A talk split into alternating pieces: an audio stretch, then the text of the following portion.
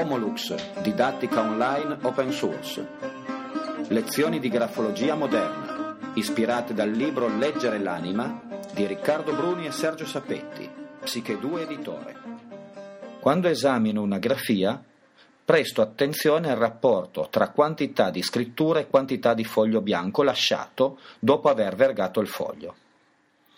Tanto più la persona scrive e occupa spazi, tanto più incide volontariamente con le sue regole, le sue idee, la sua manifestazione di vita espressa dal pensiero scritto, con la sua attività personale, il foglio che è passivo, ricettivo, sostenente, nutre la grafia nei suoi limiti dati dai margini.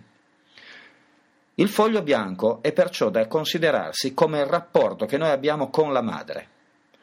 Anch'essa sostiene, nutre, accetta passivamente entro i suoi limiti, mentre invece la quantità di scrittura è sempre relativa al padre, che è l'elemento in noi che determina le regole, la, la logica, la razionalità e anche l'espressione attiva di noi stessi proiettata verso l'esterno. Il foglio bianco è quindi un rapporto di intimità indifferenziata, non vi è segno scritto che ce la rappresenti, la possiamo solo desumere andando a confrontare quanto c'è stato di scritto rispetto a quello che era rimasto di bianco, che era la sua origine. Questo tipo di rapporto con la madre lo possiamo quindi notare soprattutto dove è dislocato. Se a sinistra, verso il passato, nel margine sinistro vi è un ampio spazio bianco, quindi le righe si discostano molto dall'inizio del foglio a sinistra e quello spazio è lasciato a un ideale, a un indifferenziato che ci ha originato. Se invece io con la scrittura vado ad occupare quello spazio bianco, quasi attaccandomi al margine sinistro del foglio, nel presente tento di condizionare, di controllare e di eh, avere un'idea mia personale attiva di ciò che invece acquisii inconsciamente nelle epoche passate. Lo stesso dicasi a destra.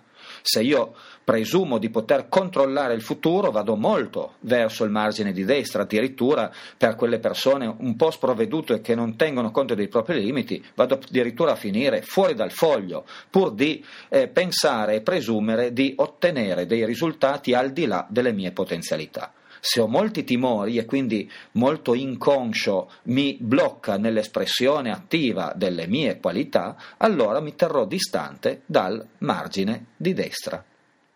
Così anche nelle interrighe tra una riga e l'altra vi sarà tanto più spazio bianco quanto più dedico al sonno, alla meditazione, al recupero interiore tra un periodo di attività, ad esempio una giornata o una mezza giornata, e un altro, ad esempio tra mattino e pomeriggio, o tra un giorno e l'altro durante il sonno e il recupero notturno.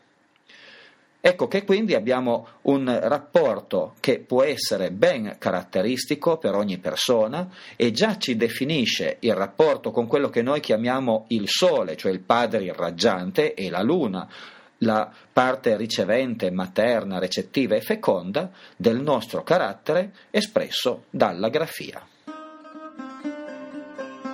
Homolux, didattica online open source. Lezioni di grafologia moderna ispirate dal libro Leggere l'anima di Riccardo Bruni e Sergio Sapetti, Psiche 2 editore.